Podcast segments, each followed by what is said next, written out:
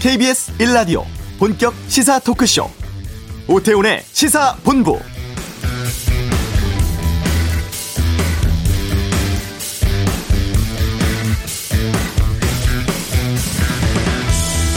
돌아보면 코로나19가 참 영악한 바이러스라는 생각이 듭니다. 조금의 빈틈이나 느슨해진 경각심이 생기면 어김없이 이런 곳을 파고들곤 했었죠.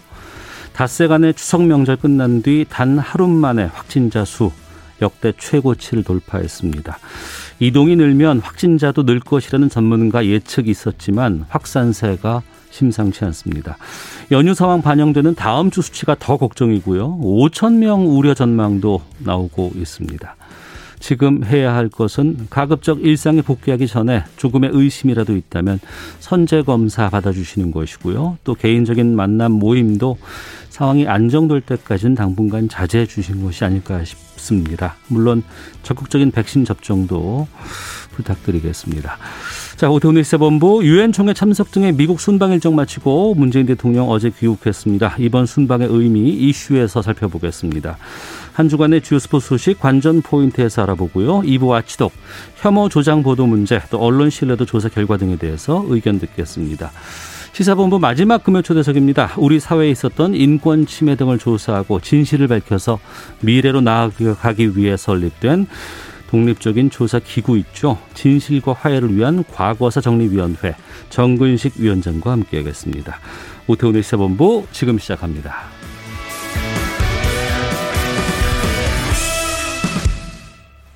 네, 문재인 대통령 미국 뉴욕에서 열린 유엔 총회 참석 등의 순방 일정 마치고 귀국했습니다. 이번 미국 방문의 의미, 성과 짚어보도록 하겠습니다. 청와대 박수현 국민소통수석을 연결하겠습니다. 안녕하십니까? 네, 안녕하세요. 박수현입니다. 예. 먼저 문재인 대통령 취임 후 한 해도 거르지 않고 유엔 총회에 참석해서 연설을 했다고 하는데 이게 우리나라 정상으로는 처음 있는 일이라면서요? 예, 그렇습니다. 그 문재인 대통령 이전에 우리 역대 대통령님들께서는 임기 중에 뭐 한 번 또는 두 번 유엔 총회에 참석을 하셨거든요. 네. 그에 비해서 문재인 대통령은 말씀대로 임기 중 다섯 번 5년 연속 참석을 하셔서 최초의 사례로 기록이 되고 있고요. 이것은 왜 그러냐면 그만큼 우리가 이제 국제 무대에서의 다자 외교를 통한 어떤 국익의 도모라고 하는 것이 필요한 시대가 됐습니다. 네. 지금 그 이슈라고 하는 것도 과거에는 전통적으로 한반도를 둘러싼 전통적인 뭐 사강 안보 외교 이런 것들이 중심이었잖아요. 네. 그런데 이제는 뭐 코로나19라고 하는 전 세계적인 팬데믹 상황이 있는 것이고요. 또 기후 변화가 얼마나 심각한 상황입니까? 음. 이런 것들은 범지구적 이슈 아니겠습니까? 네. 그리고 또 한반도 평화라는 측면에서 보면 북한의 핵과 미사일 도발 이런 것들이 문재인 정부 시작하자마자 아주 그 다양하게 시도가 됐는데 이런 글로벌 이슈는 국제 무대 다자 외교를 통해서 해결해야 되기 때문에 유엔 총회가 필요했던 것이고요. 음. 그다음에 한반도 평화를 위한 국제 사회의 지지를 얻는 측면에서도 바로 임기 중에 이렇게 유엔 총회에서 여러 가지 우리 입장을 설명하고 지지를 획득하는 그런 작업이 필요했기 때문에 네. 그렇게 다섯 번 연속 참석 한 것으로 그렇게 설명드릴 수 있겠습니다. 네. 그 다섯 번 가운데 이번이 마지막 총회 참석이 될 수밖에 없을 것 같은데 이번 참석의 의미는 어떻게 평가하십니까? 지금 그 코로나 위기로부터 전 인류가 고통을 받고 있는데 우리 대한민국이 어떻게 이것을 잘 극복하고 있고 또 K 방역 그다음에 포용적 회복 뭐 이런 부분들에 대해서 국제사회의 연대와 협력을 선도한다는 그런 측면, 기후변화 대응에 대해서도 마찬가지고요. 그 다음에 2030까지 이제 하게 돼 있는 SDG라고 지속가능 발전 목표, 유엔의 목표가 있습니다. 네. 이것을 달성하기 위한 뭐 계획 이런 것들을 그 말씀하셨어요. 정, 정리하면 국제사회의 연, 연대와 협력을 선도한다는 측면이 있고, 이번에 그 BTS가 대통령 특별 사절로 함께 유엔에 가서 그 SDG 모먼트 행사에서 그 연설을 하지 않았습니까? 예. 바로 이렇게 지속 가능한 사회에는 바로 미래 세대와 연결되기 때문에 음. 미래 세대와의 소통을 강화한다는 측면이 있었는데 그런 측면에서도 바로 어 세계 유엔 회원국의 모든 대표로 우리 문재인 대통령이 국가 정상 대표로 초대가 돼서 연설을 했고 그다음에 청년 미래 세대의 대표로 역시 우리나라의 세계적인 아티스트인 BTS가 함께 초대를 받아서 이렇게 함께 메시지를 전달하는 것은 너무나 큰 의미가 있다 생각하고요. 그리고 또 한 번이 백신 외교를 성공적으로 이끌은 음, 순방이었다 이렇게 평가를 하고 싶습니다. 그래서 화이자 회장을 접견해서 내년도에 백신 추가 도입에 대해서 논의를 했다든가 예. 그다음에 한미 백신 협력 체결을 했지 않습니까? 네. 그래서 지난 5월에 그 바이든 대통령과 합의했던 한미 글로벌 백신 파트너십 구축에 대한 후속 조치로 네. 대기업뿐만 아니라 우리 중소기업이 나가서 어떤 협력을 체결하는 그런 성과를 거둔 것이고요. 음. 그다음에 영국과 이제 양국 간 백신 수합을 논의했다든가 그다음에 어, 베트남에 또 백신을 또 공유하기로 한 이런 것들을 포함해서 네. 전체적으로 백신 외교에 큰 성과를 거두었다 이렇게 평가할 수 있겠습니다. 어, 성과를 많이 말씀해 주셨는데 그만큼 빡빡한 일정이었을 것 같습니다. 어, 문재인 대통령 오늘 하루는 연가 내고 이제 쉬신다고 들었는데 이게 올해 처음이라면서요? 예, 올해 워낙 또 바쁜 일정들이 많고 그래서 예. 올해 처음 연차 연가를 쓰시는 겁니다. 음. 그러셨군요. 그러면 박수석께서도 추석 연휴 동안 제대로 쉬지도 못하셨을 것 같습니다. 아, 예, 뭐, 청와대 참모들에게 뭐 휴식이라는 게 무슨 의미가 있겠습니까? 저도 대통령께서 부재 중이시기 때문에, 네. 예, 연휴 내내, 예, 뭐, 청와대 집에, 고향에 못 가고, 음. 예, 청와대 지키면서 여러 가지 상황들에 대비하고 또 그렇게 했습니다. 예. 네. 이번 일정에 대해서 좀 하나씩 좀 여쭤볼까 하는데, 그 대통령 문화특사로 임명된 BTS 앞서서도 좀 말씀해 주셨는데, 이 준비 과정이 좀 어땠을까 궁금했었거든요. 그 공연하는 것도 보니까 유엔에서 상당히 많이 신경을 썼던 무대가 연출이 되더라고요. 예, 그렇습니다. 이게 그 유엔의 SDG 모먼트에 하여튼 우리 BTS가 초대가 되어서 청년 세대 대표로 연설을 했다는 것. 네. 그것은 어쨌든 BTS의 현재 그 세계적인 그런 영향력이나 이런 것들을 볼 때 아마 당연한 초청이다 저는 그렇게 생각하고 매우 자랑스럽고 좀 가슴이 설렜습니다. 네. 또 그 같은 회의에 세계의 각국 정상회 대표로 또 문재인 대통령이 초대를 받아서 또 연설을 한 것 아니겠습니까? 네. 음, 그래서 이런 것은 역시 높아진 대한민국의 국격을 상징하는 일이고, 그 다음에 높아진 대한민국 출신의 아티스트의 이 문화의 힘, 뭐 이런 것들이 아주 평가받는 매우 기쁜 일이고 고무적인 일이라 생각이 되고요. 네. 지금 말씀하신 대로 특히 BTS 같은 경우는 사전 제작된 영상을 통한 공연이긴 하지만 음. 그 영상을 유엔 총회가 치러지는 기간 중에 유엔 총회장이나 뭐 그다음에 뭐 유엔의 여러 가지 시설들에서 그 영상을 찍었다는 것 이것이 아마 최초의 사례라고 합니다. 네. 예, 예, 그만큼 그 중요성 을 평가받고 있다 이렇게 말씀드릴 수 있겠습니다. 네. 근데 일부 언론에서는 이런 지적도 있어요. 그러니까 BTS의 인기는 뭐 전 세계적으로 엄청난 겁니다만 청와대 행사라든가 해외 행사에 BTS를 너무 좀 이 인기를 정치적으로 활용하는 거 아니냐 이런 지적들이 좀 있던데 여기에 대해서는 어떤 말씀 주시겠습니까? BTS와 함께 한다고 정치적 인기가 높아진다는 것은 상상할 수 없지요. 국민들께서 그것과 그것은 구분하실 거라고 생각합니다. 음. 예, 그리고 이번에는 좀 말씀드린 대로 각각의 의미가 있기 때문에 별도로 초청을 받은 것이고 그것이 우리나라의 문재인 대통령이고 한국 출신의 세계적 아티스트인 BTS였다는 것입니다. 네. 이번 유엔 총회 주제가 바로 지속 가능 발전 목표이고 그것을 어떻게 미래 세대로 이어줄 것이고 미래 세대를 참여하게 하는 것인가라고 하는 것이 주제입니다. 그렇기 때문에 그런 미래 세대 대표로 그 세계적인 아티스트인 BTS가 초청을 받은 것이고 문재인 대통령은 역시 대한민국의 높아진 위상 때문에 그렇게 선정이 돼서 초청을 받은 것이지 이 두 분 사이의 초청에 어떤 연관 연과 관계가 있다라고 네. 그렇게 해석하시는 것은 좀 너무 좀 야박한 평가 아닐까 싶습니다. 알겠습니다. 이번에 유엔 연설에서 종전 선언을 세 번째 제안을 했습니다. 2018년 지난해 그리고 이제 올해 이렇게 세 번째가 됐는데 세 번 이렇게 반복해서 제안을 한 특별한 이유가 있을까요? 아마 그 종전 선언이 한반도 평화의 출발점이기 때문에 네. 당연히 강조되고 또 강조되어도 지나칠 것 지나칠 것이 없다 이렇게 보시면 될 것 같습니다. 음. 지금 그 한반도 비핵화 이 문제를 해결하기 위해서는 북미 간의 대화가 이루어져야 되는데 지난 하노이 이후에 북미 간의 신뢰가 사실은 부재한 상태 아니겠습니까? 네.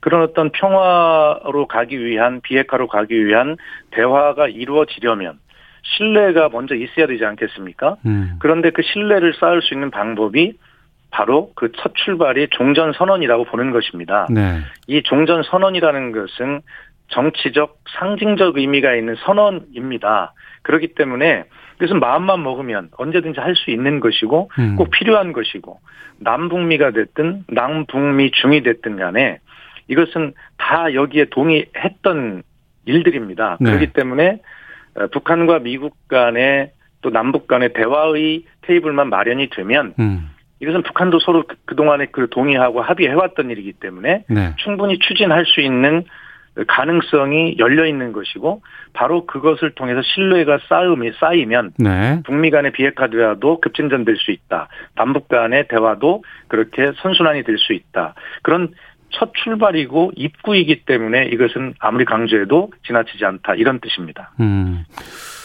이 종전선언 추진 제안에 대해서 북한이 시기상조라면서 이제 선을 긋기도 했었는데요. 이 실현 가능성은 어떻게 봐야 할까요? 예, 실현 가능성이 쉬운 게 어디 있겠습니까? 그동안의 역사가 그걸 증명하지 않습니까? 그러나 실현 가능성을 염두에 두고 우리가 꿈을 꾸지 않을 수가 없습니다. 네. 아무리 어려운 일이라도 꿈을 꾸어야 이루어지지 않겠습니까? 어, 다만 말씀드린 대로 이 종전선언은 그동안의 당사자들이 충분하게 합의하고 공감했던 일이기 때문에 네. 계기만 마련이 되면 충분하게 실현될 수 있다. 음. 어려운 문제가 아니다. 이런 말씀을 설명을 드리고 싶고요. 네.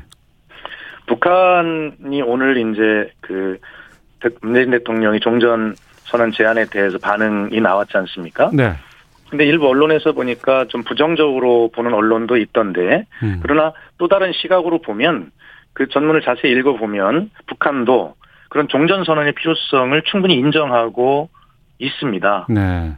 예, 그래서 이런 문제가 시기상조라고는 하지만 그리고 북한 미국에 대해서 북한의 적대시 정책을 폐기하는 것이 먼저다라는 조건을 이야기하고 있지만 결과적으로는 미국을 향해서 어, 어떤 대화의 길이 열려 있, 있다라고 하는 메시지를 보낸 거 아니겠습니까? 음.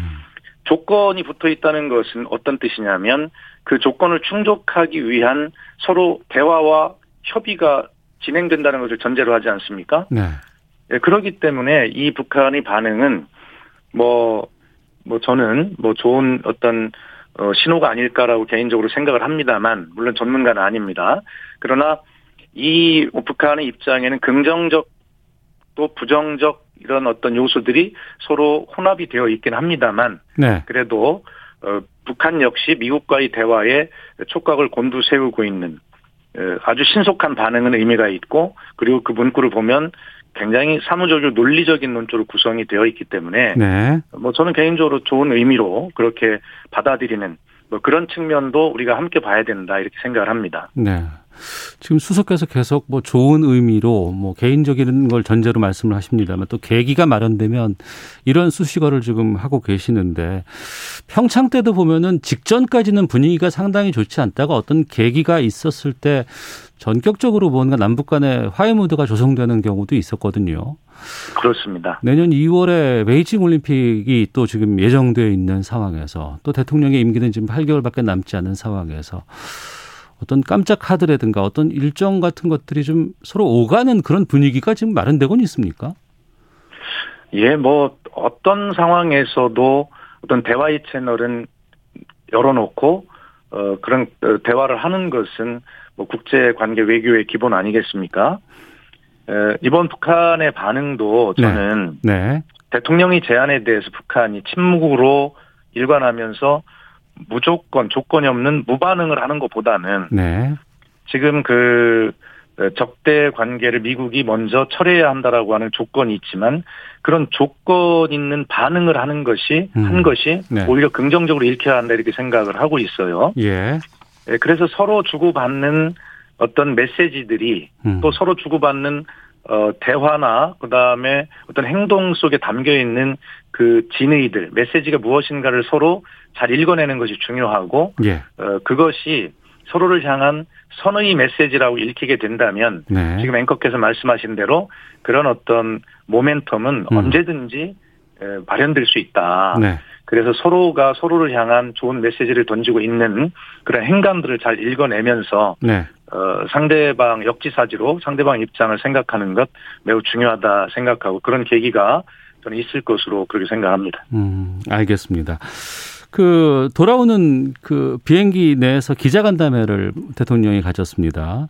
네. 종전 선언 하게 된 배경 설명하기도 하셨고, 근데 거기서 이런 얘기가 나왔어요. 야당의 반응을 보면 종전 선언에 대해서 참 이해가 없구나라는 생각이 들었다. 이런 지금 기사가 나오는데 여기에 대해서 좀 어, 이게 어떤 의미입니까?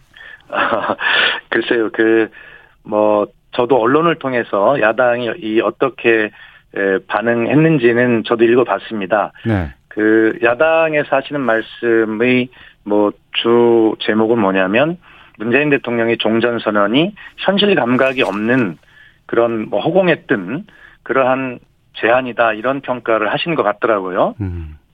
그런데 그 대통령께서 이 말씀 뭐냐면 이 종전 선언이라고 하는 것은 한반도 평화 프로세스 평화로 가기 위한 신뢰 구축을 시작하기 위한 그런 입구이자 출발인데 네. 그래서 그리고 그런 당사자들이 이미 여러 차례 계기를 통해서 합의를 한 적이 있는 것 아닙니까? 음. 공감하고 있는 문제고 그래서 이것을 제일 가장 쉽게 아마 해볼 수 있는 그러한 출발인데 마치 이제 야당은 이 종전 선언을 그 어떤 마지막에 도달해야 되는 결말로 결과로 그렇게 인식하고 있는 것 아니냐. 네. 그러니까 무겁게 느껴진다는 것이죠. 음. 아마 대통령께서는 그러한 그 차이를 설명을 하신 것 같습니다.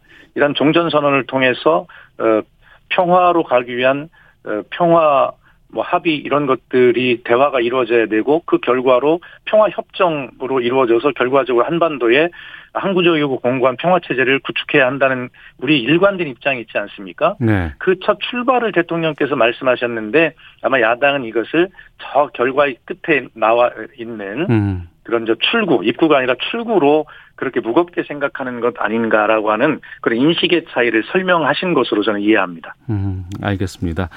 자, 그리고 뉴욕 핵, 어, 일정 마치고 하와이 호놀룰루에서 독립유공자 훈장 추서식 또 한국전 참전 미국과 국군 유해 상호 인수식도 있었고 어제 돌아와서는 서울공항에서 국군 전사자 유해 보관식도 있었습니다. 이 행사들은 어떤 의미가 있는 건지요? 예, 문재인 대통령은 안보와 보훈에 있어서만큼은 뭐 제가 뭐 보수 진보를 따지는 건 아닙니다만 어떤 보수 대통령님보다도 훨씬 더 보수적이고 강조를 하는 것으로 저는 그렇게 생각을 합니다. 음. 아, 그래서 이 보훈에 대해서도 굉장히 강조를 하시고요. 국가가 끝까지 무한 책임을 지겠다. 국가를 위해서 헌신하고 희생하시고 목숨을 바친 분들에 대해서 뭐 그런 생각을 가지고 계시기 때문에요. 아마 그 미국에서 이번처럼 그 돌아온 국군 유해가 지금까지 307구 되시는데요. 네. 그 중에 289를 문재인 정부에서 봉환을 하셨을 만큼 굉장히 그 관심이 많고 음. 그런 것이 바로 대한민국을 지속 가능하게 발전시킬 수 있는 중요한 애국심이고 정신이라고 대통령은 생각하고 계신 것이거든요. 네. 그리고 이번에 그 어, 하와이 이민 세대 로 이제 최근 독립운동 공적이 발굴된 두 독립지사에 대한 훈장 추서식을 거행하셨는데 네. 이것도 대한민국 대통령이 독립유공자 훈장 추서를 해외 현지에서 직접 거행한 것은 이번이 처음입니다. 음. 또그 미군 유해 상호 인수식도 마찬가지로 대통령이 한미 6.25 전쟁 그 전사자 유해 인수식을 해외에서 직접 주관하신 것도 이번이 처음이시거든요. 음. 이 내용은 뭐냐면 이제 북한도 단독으로 유해 발굴을 하고 또 함께 공동으로 발굴하기도 하는데 네. 이것이 미군 유해일 것이다라고 해서 미국으로 공화 공송한 그런 유해가 있을 거 아닙니까? 근데 미국에서 이렇게 에, 조사를 하다 보면 거기 아 이거는 미군이 아니라 한국군 유해다라고 밝혀지는 부분들이 있는 거예요. 네. 그래서 그 유해들을 저희가 이제 모셔오는 것인데 음. 참 가슴 벅찬 일이고 또 뭉클한 일입니다.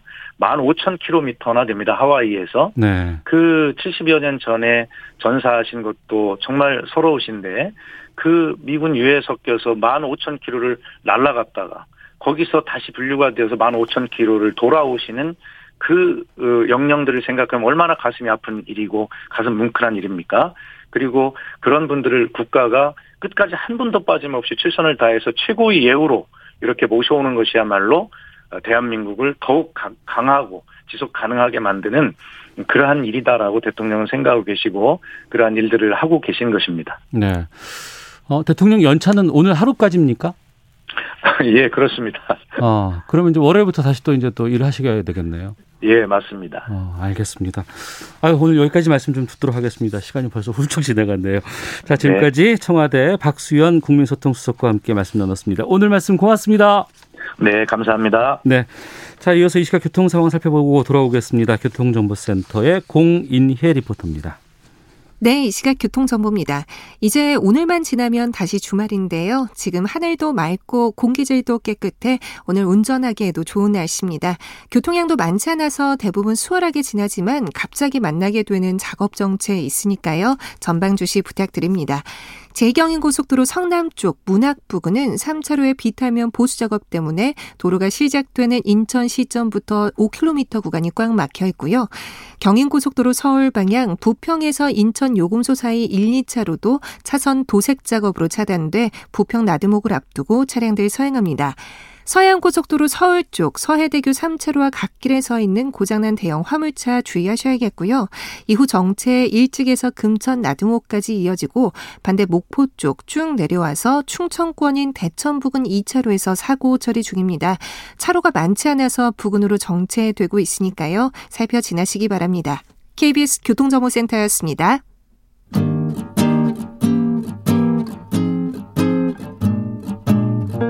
KBS 1라디오 오태훈의 시사본부 여러분의 참여로 더욱 풍성해집니다.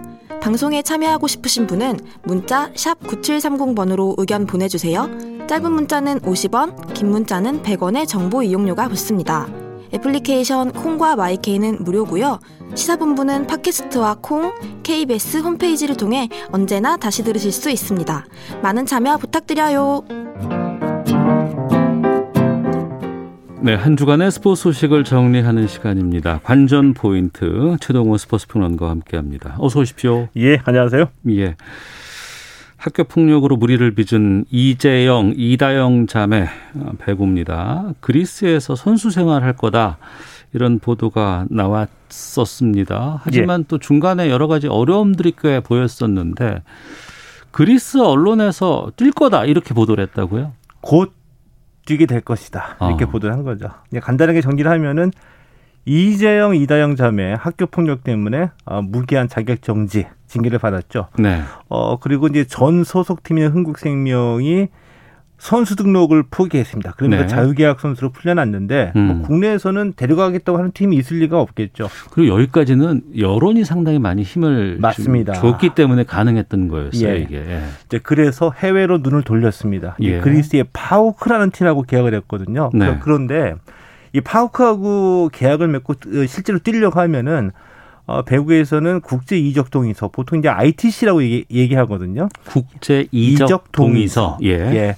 이 ITC가 필요한데 네. 우리 배구협회는 ITC를 발급할 수 없다. 이런 입장이었었죠. 네. 그래서 이제 이게 계속 논란이 됐었는데 음.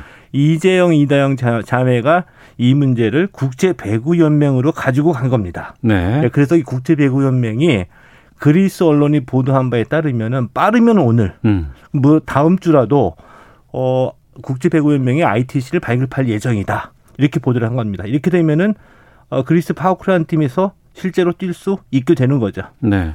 그러니까 그리스에서 이재영, 이다영 자매가 뛰려면 국제 이적 동의서 이 서류가 있어야 되는데 예. 우리 배구 협회는 발급 안 된다는 거 아니에요? 맞습니다. 그러니까 우리가 안 된다고 하니까 어 그럼 뭐 다른 데서 받을 수 있을까 하다가 국제 배구 연맹 예. 여기서 이제 한다는 건데 예. 국제 연맹은 뭐 판단 근거가 있어요? 아니면 뭐 특별한 이유가 있습니까? 자 일단은 배구 협회가 ITC 발급 불가하다라고 네. 이제 주장하는 근거는요. 배구 협회 그 규정에 이 배구 유관 기관으로부터 징계 처분을 받고 집행 기간이 만료되지 않은 선수는 해외 진출 자격을 제한한다 이런 어. 규정이 있거든요. 예. 이 규정을 들어서 우리는 발급할 수 없다는 얘기이고요. 네. 실질적으로 배우협회 입장에서는 규정도 규정이지만 음. 이 따가운 국내 여론, 그렇죠. 의식하지 않을 수가 없다라고 봐야 되겠죠. 네. 자, 그런데 이 문제가 국제배구연맹으로 넘어가게 되면 음. 국제배구연맹 입장에서는 여론에 대한 부담 없는 겁니다. 한국 배구 팬들의 여론 신경 쓸 이유는 없는 거죠. 네. 자 그리고 어, 배구연맹 국제배구연맹이 갖고 있는 원칙 중에 하나가 선수 권익 보호이거든요. 선수의 권익 보호. 예, 그래서 똑같은 규정이라도 좀 더 적극적으로 선수 입장에서 해석을 할 수 있다는 얘기인데 네. 결정적으로 이 배구협회가 이재영, 이다영 자매에게 어, 국가대표 무기한 자격 박탈 징계를 줬거든요. 네. 무기한 출장 정지는 소속팀에서 준 거고요. 네. 그런데 배구협회가 이 징계를 결정할 때 음.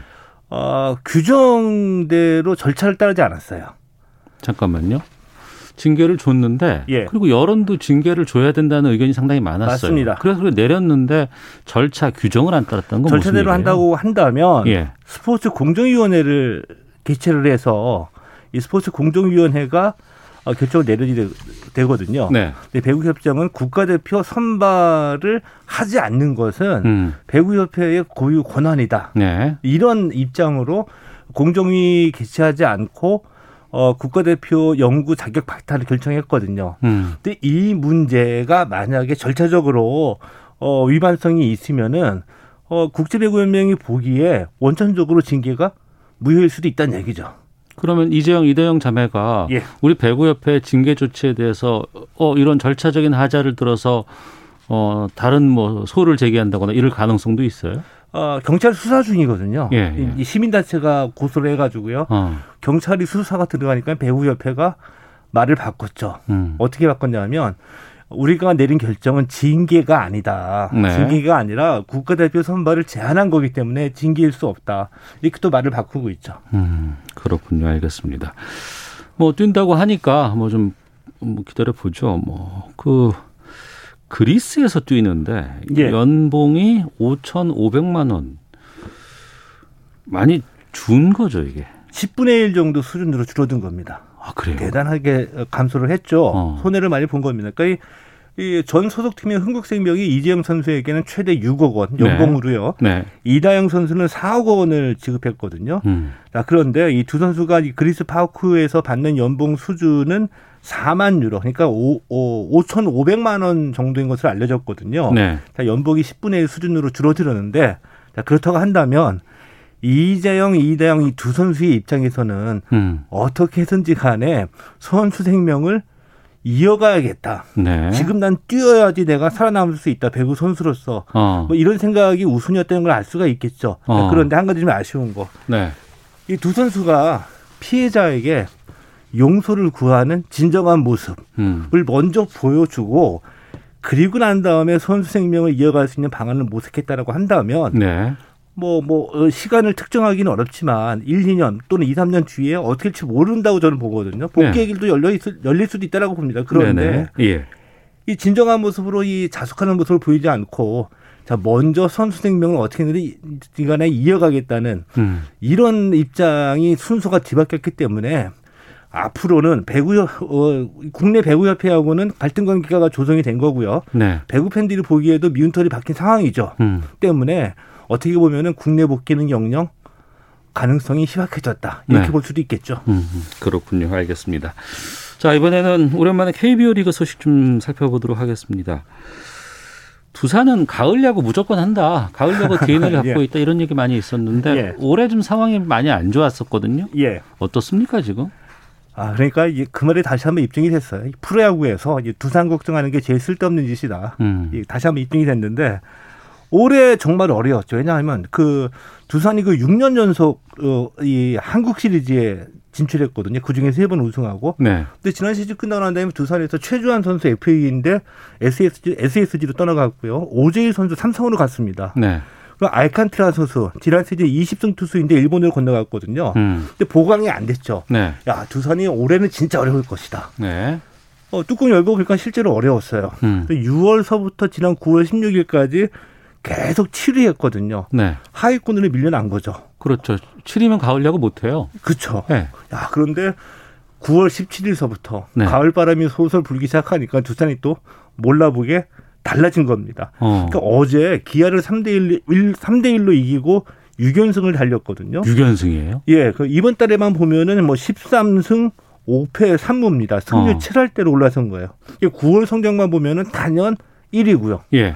그래서 성적이 순위가 7위에서 4위로 올라선 거죠. 가을 야구 여유롭게 바라볼 수 있는 위치에 서게 된 겁니다. 어. 뭐가 바뀌었기 때문에 이런 6연승 질주 또 7위에서 4위로 껑충 올라올 수 있었습니까? 뭐가 바뀐 겁니까? 아니면 무슨 뭐 좀 뭐 해보자 하는 좀 이런 게 더 좀 올라온 겁니까? 그러니까 뭡니까? 이, 이 팀이 잘 나가면 네. 다 잘하는 것처럼 보이거든요, 사실. 어. 근데 잘하니까 잘하는 겁니다. 근데 투타에서 확실히 달라진 모습이거든요. 대표적인 예로 이 두산의 정수빈 선수 있죠. 네.